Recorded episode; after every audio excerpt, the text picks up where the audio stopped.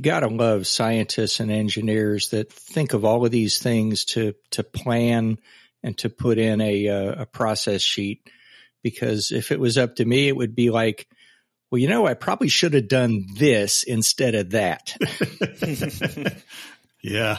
Well, luckily you're not one of those guys, Mark. oh yeah. we choose to go to the moon. It's one small step for man, one giant leap for mankind.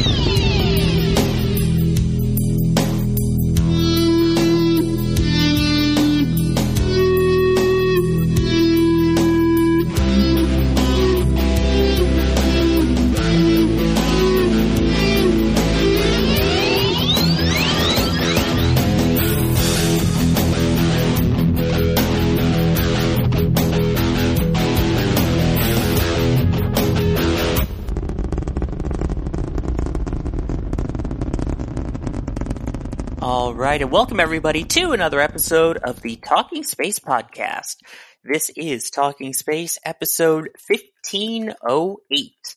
I am Sawyer Rosenstein, and joining me tonight is Mark Ratterman. Welcome, Mark. Hello. A man of many words, I see. As usual. The other voice you just heard there is uh, also joining us, Larry Herron. Welcome, Larry. How you doing, Sawyer? Glad to be here, as usual. I'm glad to be here as well. Uh, unfortunately, it's just going to be the three of us tonight. Uh, Gene is unable to make this recording, and Kat uh, is not feeling well at the moment, so we hope that she feels better and will hopefully be back very soon. All right, let's get into things here with our news roundup. And uh, we will start with the big giant stainless steel elephant in the room, and that is Starship. Uh, you may recall there have been uh, quite a few lawsuits involving SpaceX, especially after recent flights. Uh, Larry, what's the latest that's going on with that? Well, uh, Sawyer, we, we told you that we'd keep you up to speed with all that's going on in the environmental group's lawsuit against SpaceX and the FAA. Uh, regarding that Starship's initial test launch last April 20th that caused such a mess around the Boca Chica launch facility. So the latest in that lawsuit, uh, as it slowly drags along on June 30th, there was a filing by the defendants, meaning SpaceX and FAA, that they uh, made where they generally denied all the allegations in the plaintiff's complaint.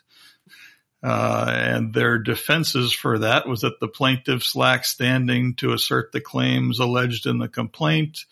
Also that the plaintiffs failed to state a claim upon which relief can be granted.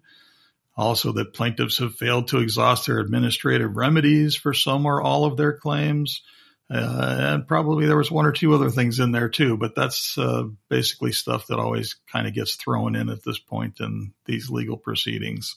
And uh, the other thing that got thrown in there was that for those foregoing reasons, the defendants request that the court dismiss the complaint in its entirety, render judgment for the defendants and against the plaintiffs, and grant defendants such other and further relief that the nature of the case and justice requires. So, again, those are all uh, typically uh, moved for uh, defenses and and and what's called a prayer in other words, uh, what they what they want, the, what they pray that the court will do, uh, and none of that has been ruled on yet. Uh, but on July 5th, the judge in the case ordered that the parties confer and jointly file a proposed briefing schedule by August 14th, 2023. So you can see that this is uh, starting to drag out for a while. And uh, it looks like it may be that Eric Resch's uh, predictions and uh, on our show a couple of episodes ago maybe uh, coming to pass as far as the uh, the case dragging on into the, the fall. So we'll continue to keep an eye on things, but that's where it stands now. None of these motions that I've just talked about have been ruled on by the judge yet. And uh, it looks like they may not get back uh, into court for a while. So I've I've looked at the docket and through the end of August, I see nothing on there for for this lawsuit yet. but that could change. That could change tomorrow, and we'll try to keep you updated as best we can. I think what's really interesting about this is I wonder if this is going to have any impact on their second integrated flight test, which they're aiming for end of August, but if I had to put money on it, would probably be closer to October, November range. But let's say, let's go with Elon time here and say that we are talking August. Given that the ruling is, uh, you know, the deadline for that proposed briefing is mid-August, I wonder if that will have any impact on the launch itself. I don't think it will unless the judge makes a ruling in the plaintiff's favor, in which case I think that's going to throw a whole monkey wrench into all future plans for Starship testing, at least for the next six months to a year. Yeah, well, it could be even worse than that, or or not. It could be that it could be that next week uh, there is you know some kind of some kind of surprise from the judge. Maybe the judge will dismiss the complaint in its entirety. It's very doubtful, I think, at least at this point, the, before the all the facts and the the evidence and the arguments have been heard yet. So, it, to me, it seems like it at this point it's more way more likely to go into September than not.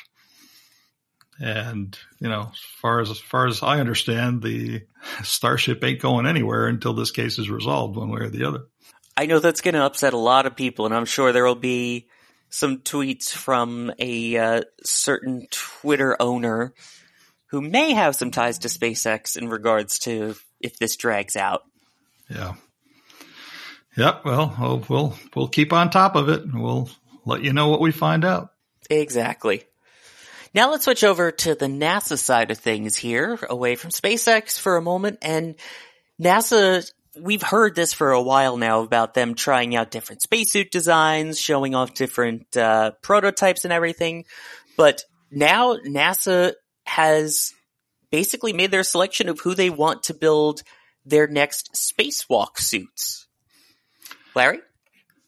Yeah, Sawyer. So on this one, the uh, two contractors, Axiom Space and Collins Aerospace, who have been building uh, spacesuits that were suitable for one of two purposes, each company, either suitable for spacewalking in low Earth orbit or more suited for moonwalking, like uh, for the Artemis missions.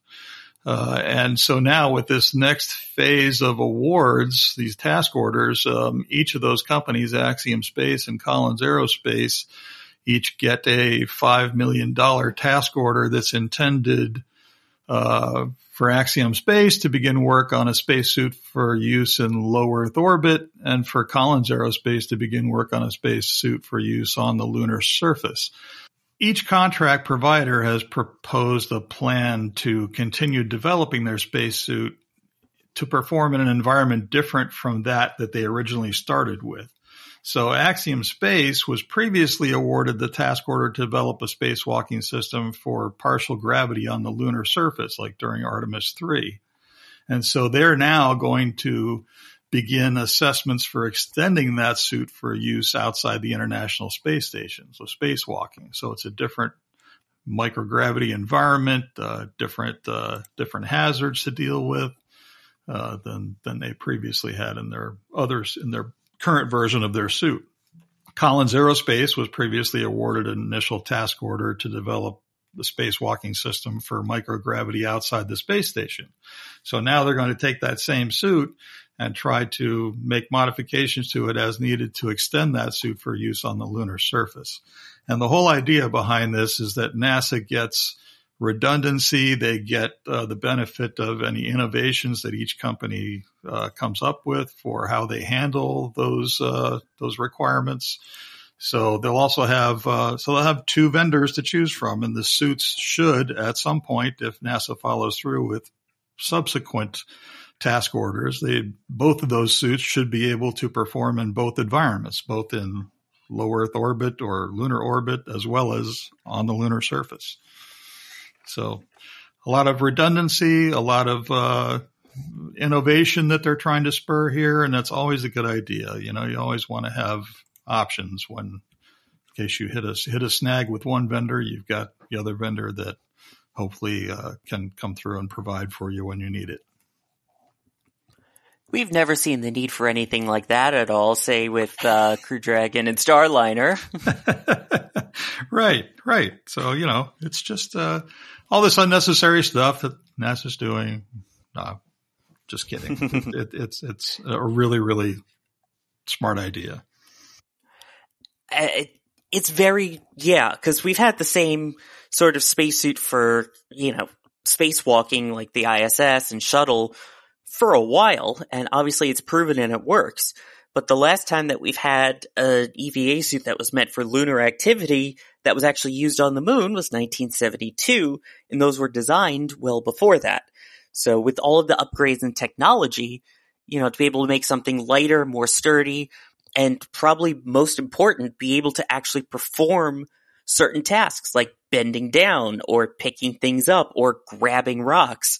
As dumb as it seems, we hadn't done that before 1969. And then we kind of made small improvements by 72, but now we've had so many years to improve that I'm excited to see what each company comes up with. Oh yeah, there have been so many advances in materials science and uh, you know every other aspect of you know environmental controls, all that kind of stuff. And if you look at the some of the old footage of the old uh, moonwalks, uh, some of the contortions that these guys had to go through to like pick up something off the ground. You know, picking up something off the ground was kind of a a little little jump in the air, a little tilt forward, a little uh, you know grab it as your as your hand hit the ground, and then like try to bounce yourself back up again onto your feet. It was it was a sort of comedic watching this stuff. So hopefully we'll have a little bit more flexibility and a little bit less bulk. Just a whole lot more comfortable spacesuits to, to work in, no matter where they're working. Yeah, I'd like to mention something I remember from talking to uh, shuttle astronauts that did um, work outside the station, outside the shuttle. There were times at the end of their spacewalks that, due to the uh, amount of uh, the requirements of using their hands for everything that they actually had uh, their fingertips bleeding from the nail bed becoming detached from their fingertips due to the constant gripping and torque that they put on their fingers inside the gloves. Mm. Um, also, you know, it, it's a complex thing and it's, it's well nigh time for some improvements and I'm sure we'll get them. But something to keep in mind, um, this isn't cheap, and we're turning this into a longer segment than just a little news story. But these are spacecraft. When you put a human inside a suit yep. and you expect them to have the capability for life support, temperature control, uh, micrometeoroid uh, protection, and a host of other things that I'm not even thinking of on the on the spur of the moment here.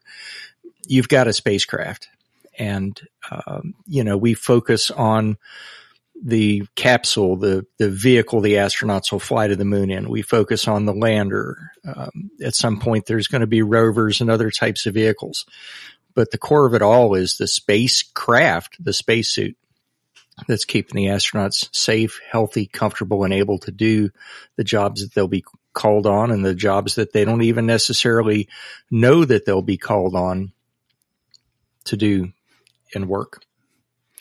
Excellent points. I, I love the part about the uh, the suit being really a spacecraft. It's exactly what it is. Yeah, that's the perfect description for it.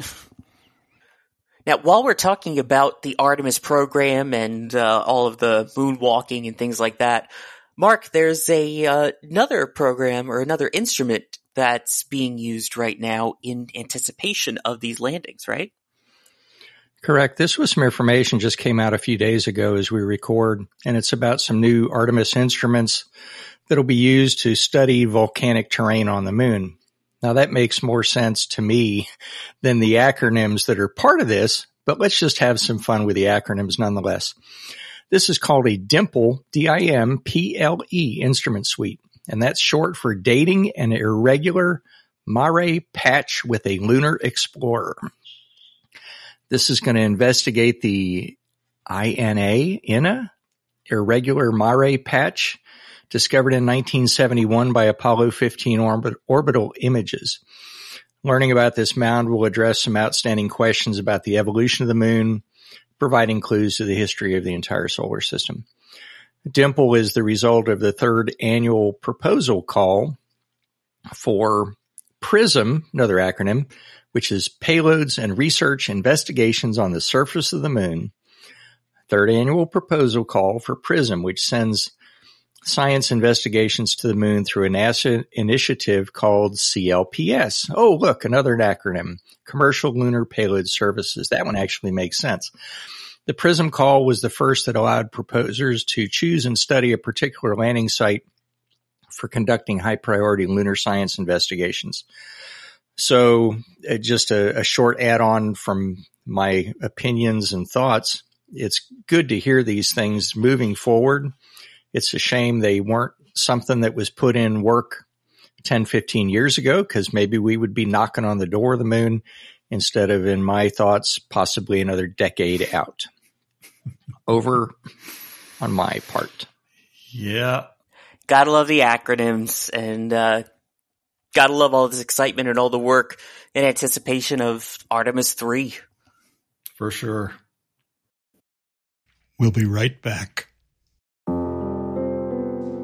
You know, we do a lot of talking here on Talking Space about a wide variety of space related stuff. But there's a lot more to talk about and report on in the universe of space. Oh, so much more.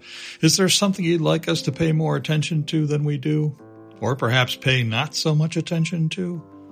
But if your answer is yeah, about a little less SpaceX, then I wouldn't hold your breath with this crew. The point is, we'd like to hear from you. Let us know what you think. Send us an email to mailbag at talkingspaceonline.com. You can also attach a short audio file with your comment or question, and we'll play it on the show if we can. Come on, don't be shy. Hey, I think I sound stupid, and I'm doing it. And if I can, you can. Can't wait to hear from you. Thanks.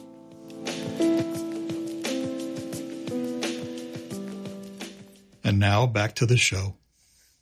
All right, so now we're going to go a little bit further away from the moon and uh, check in with OSIRIS REx, which you may recall has the uh, sample of an asteroid currently nested inside its return pod, still attached to the mothership, but that's not going to be for much longer, right, Larry?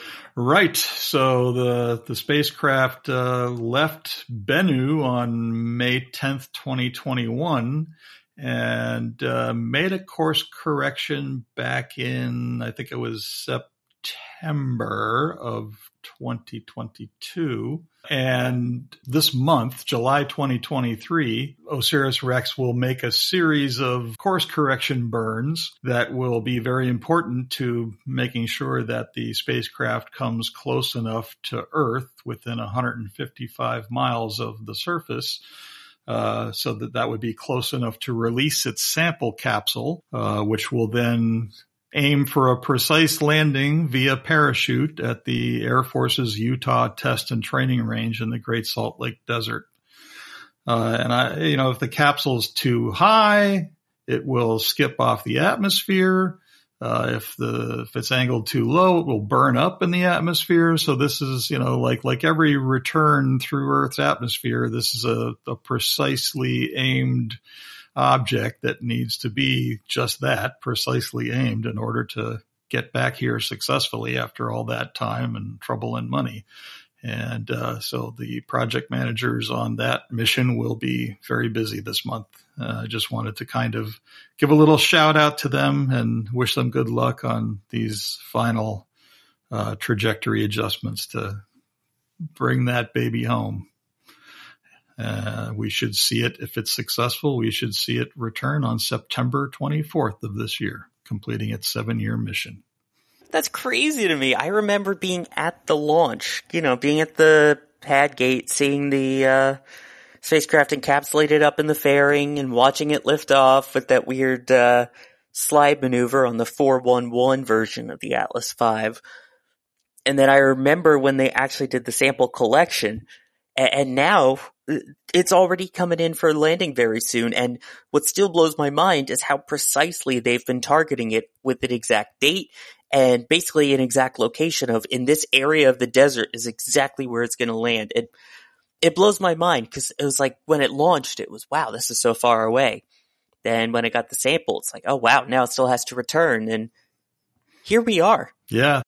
The reporters that are interested in this whole thing, they're already being invited to uh, some rehearsals for the, the sample return mission, you know, to watch these guys go through drills of exactly how they will approach the uh, sample package and how they will pick it up to transport it back to the lab and get it inside of containment. And, uh, you know, they'll be the only way that they will interact with it is inside a you know containment facility, et cetera, et cetera. So there's a whole protocol that that's going to be gone through that's being rehearsed now, so that they can pull it off successfully and you know sort of with their eyes closed on the day of.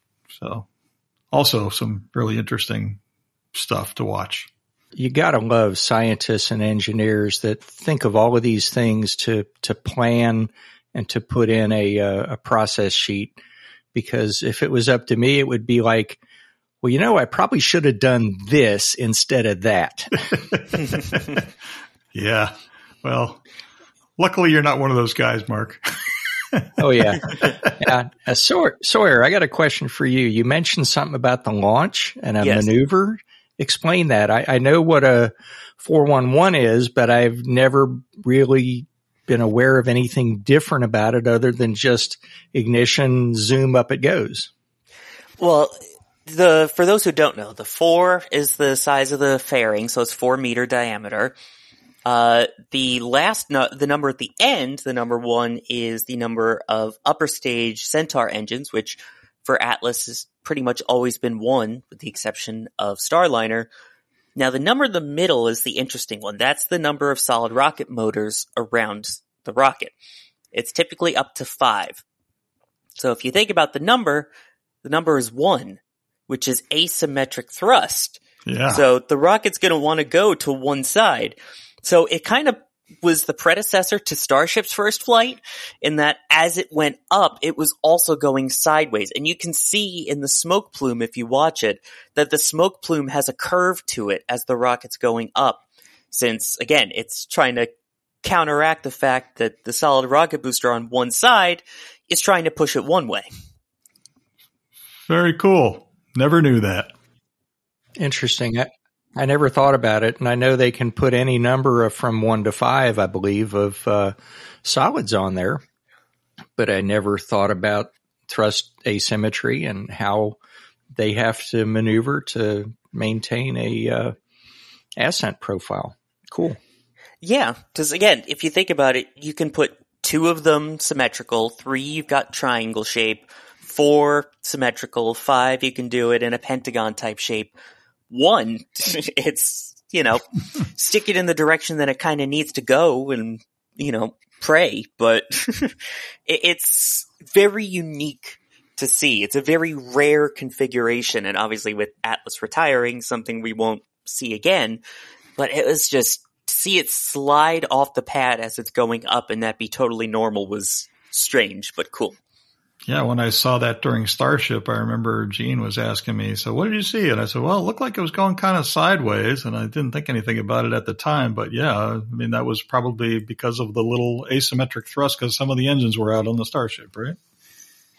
Yeah, theirs was unplanned. Yeah. Osiris Rex was planned. right.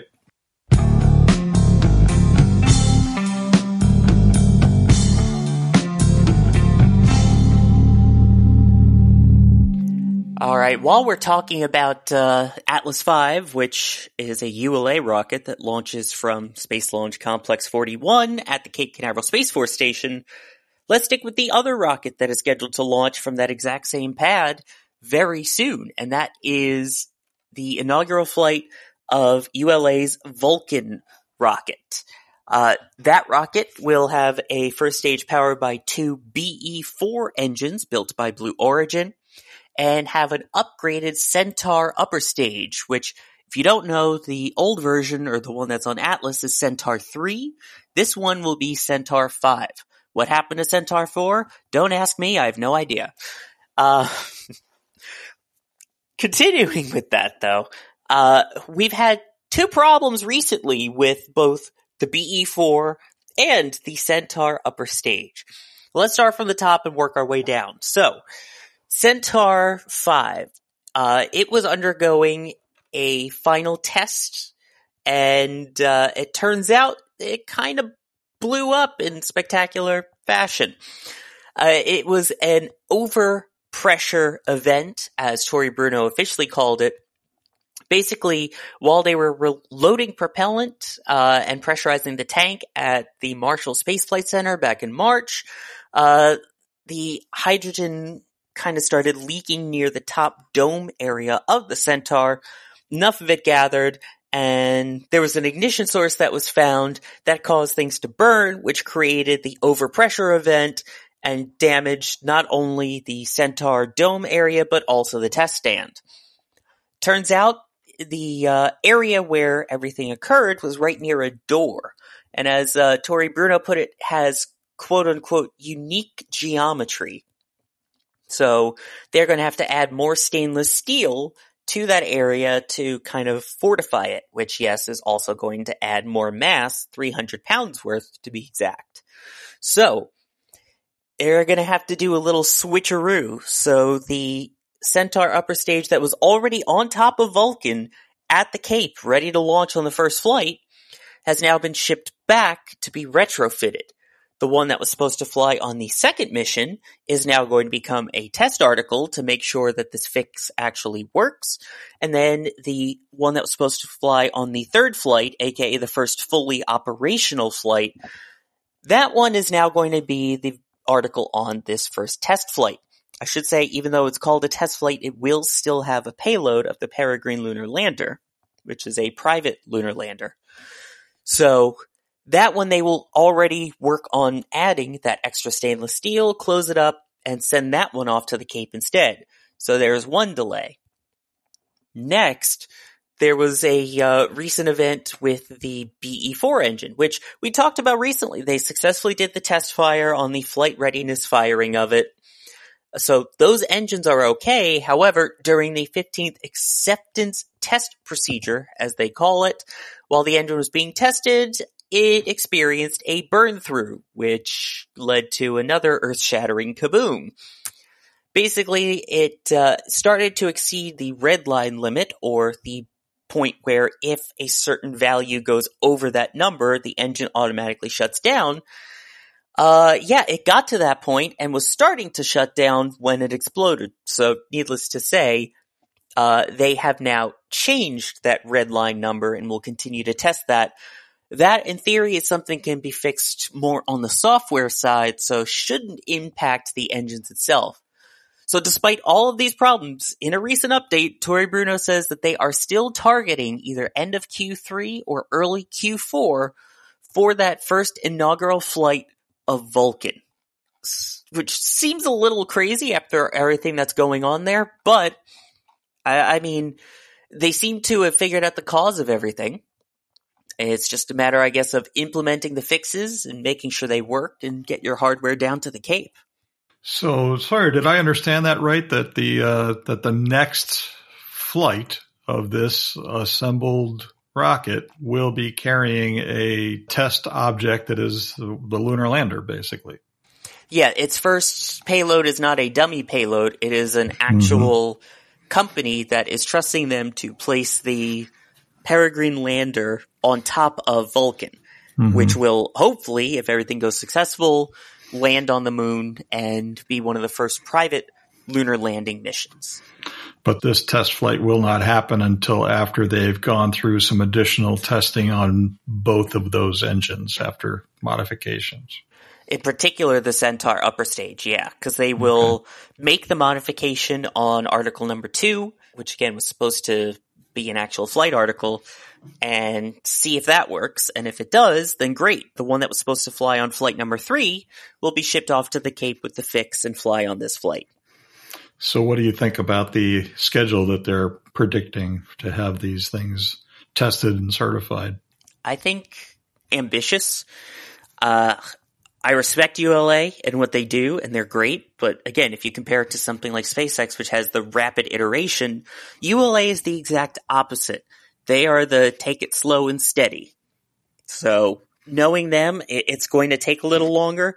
They do have other test stands. So even though they destroyed a test stand, that's not going to stop them from being able to do the test. It just, um, I think it'll take longer than they expect, especially then having to apply the fix to other articles, ship it all the way back to the Cape, reintegrate it at 41, test everything there again, and then you're also partly dependent now with this test flight on your first payload. The Peregrine Lunar Lander, its goal is to get to the moon when its landing site is in daylight. So that kind of limits your launch window as well. What that is, Tory Bruno said you would have to ask the company that's actually building the lander. Uh, so he didn't have an answer for that. So there's a lot of factors in there. Yeah. I would say early 2024 would be a safer bet. Because I should point out their fir- their current plan would be that first flight by uh, either end of Q3 or early Q4, then to have their first, you know, fully fledged flight by January, and basically in Q1 of 2024, have the vehicle tested and proven with enough flights so they could start flying their contracts with Space Force and DoD. Yeah. Interesting because uh, I'm looking at I'm looking at your article here, and uh, one of the last things you say about uh, what Bruno said is that we're very confident in the design and the workmanship. Uh, this is not unexpected, and they said it won't be the last. there will be other components on the rocket that also fail acceptance testing. so that's Yeah, an and I mean- interesting interesting thing to say in the middle of all that, right? yeah, what I also found interesting was he pointed out the fact that, oh yeah, every single engine that's flying on a ULA vehicle right now has had some form of malfunction during the proof testing. They've had burn throughs, they've had explosions, overpressures, things like that with other engines. So even though, you know, ULA has a 100% success rate as of this recording, it's worth noting that on the ground it isn't 100%. And that's okay. Cause Right. again, it's testing. Yep. Well, I'd rather have that Yeah, stuff happen on the ground than in the air, right? It's when you hit T zero that it all counts. Yep. Exactly. Like I would say T plus one second because you can still abort right before T zero, as Mark and I have seen in person. Yeah, yeah. And on a on another note, though, uh, looking at a picture of the first stage of the Vulcan, isn't that a pretty rocket? Oh, I Yes. wish more people painted their rockets like that. I remember when they originally planned to have the swooshes on the side of the solid rocket boosters for SLS. but then again, at the same time, once it's fueled, you don't see it anymore because the frost buildup. But it's it's the thought that counts. Yes, I appreciate the aesthetics very much.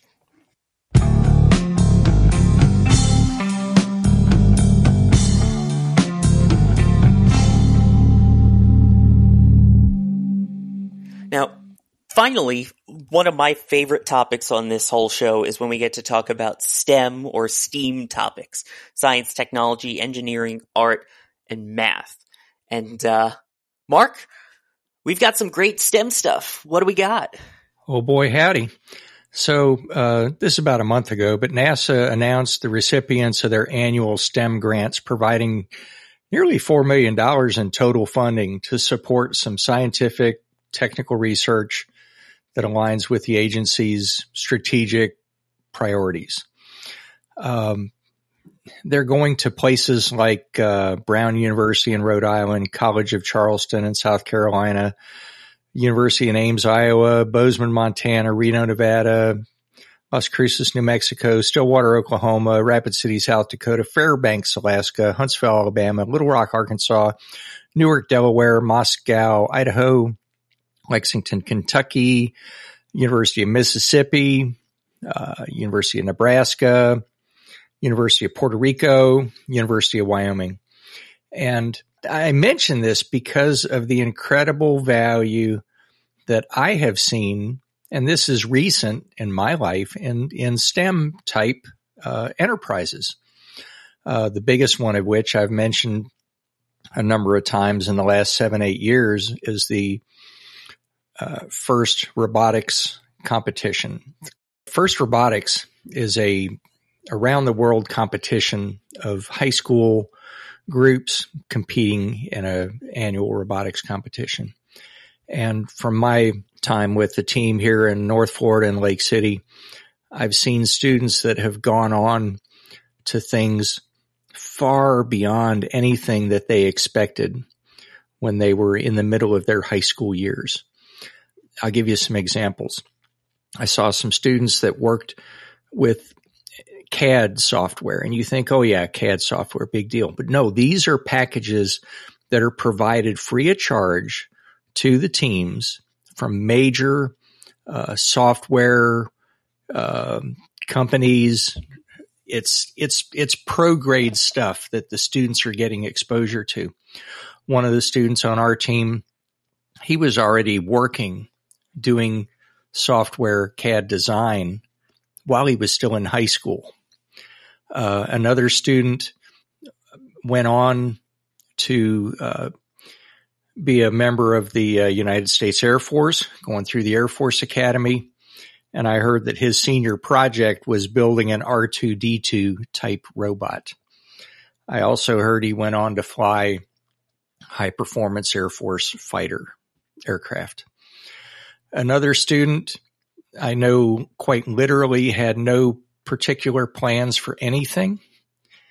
And he became focused on software a coder. And we got word back a few years after he had graduated. I think he may have already, I don't know if he was in the middle of college at UCF or he had finished. I think he was still in UCF in college, but he was working for a company in the Orlando area that got in touch with our coach and said, whatever you're doing that produced students like this, we need more of them and uh, another student that I was around for, um, I think for two years. I came along when he was in his junior year. He's at the U.S. Naval Academy in Annapolis, and I've kind of lost touch on where he's uh, gone since graduation. But you've got some students that you don't necessarily. Here you are, Lake City, Florida, small town, two high schools. That's all we got. And it, you know, it's not just technology. It's not just um, any particular focus, but it's having opportunities for students to be exposed and to do things that are different. And I'll relate a personal example for myself and then encourage uh, Sawyer and Larry to pitch in if they've got a an idea that pops up for them. When I was, I think between seventh and eighth grade, maybe between eighth and ninth grade, living in Central Florida in Winter Haven, small town, and there was a summer program for like four weeks where I remember my mother driving myself and, a, and another student to a what amounts to an old style rest area uh, over towards Lakeland. And for four weeks, I think it was one day a week, maybe, we got some exposure to different things. And of course, I don't remember all four of the subject areas that we got some exposure to, but one of them was electronics and the other was art. And I have never really had much interest in art, but from that, you know, little bit of time sitting with other students and, you know, with the teacher showing us some things, um, made me aware that, hey, this is really pretty interesting. This is something that's, you know, I don't have any aptitude for it, but I can see where you can, you can gain that the electronics part of it, I'll move forward or fast forward a couple of years. I was fortunate enough to go to a high school in uh, South Florida in the Fort Lauderdale area, and it had an electronics uh, program as an option for students there in high school. And I still remember my instructor's name. It was Major Arthur C. Dudley, retired. He was a retired U.S. Army uh, major and he taught electronics and I went through, uh, uh, pretty sure it was a couple years of electronics and that changed my life. That put me into my current ever since career after a few years later of uh, working for the Federal Aviation Administration as an electronics technician. I got to question whether that would have happened without a little bit of exposure to a couple of things and being fortunate and having support of my family when I said, Hey, I want to buy this electronics kit from Heathkit and I want to build a shortwave radio. And so they got me the kit and I put together a shortwave receiver that I still have to this day. So, you know, it's amazing the things that make a difference. So here's NASA announcing STEM grants, $4 million.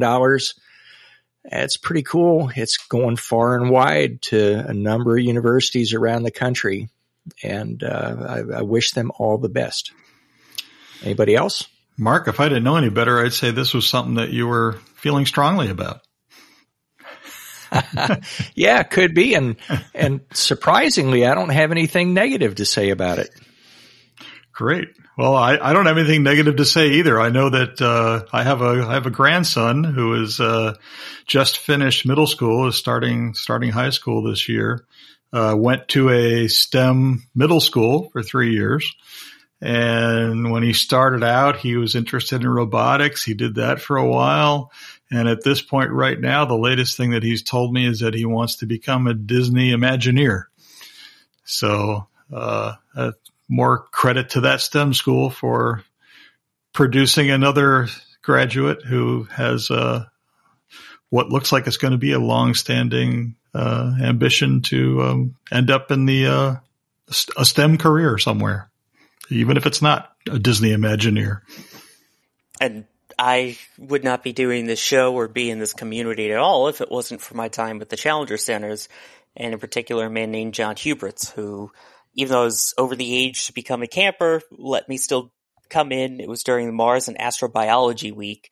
It also happened to be the launch of STS-118, which included Barbara Morgan, the first educator in space, and it was, uh, I mean, I was hooked that was it. I followed that mission from launch to landing and every shuttle mission after that.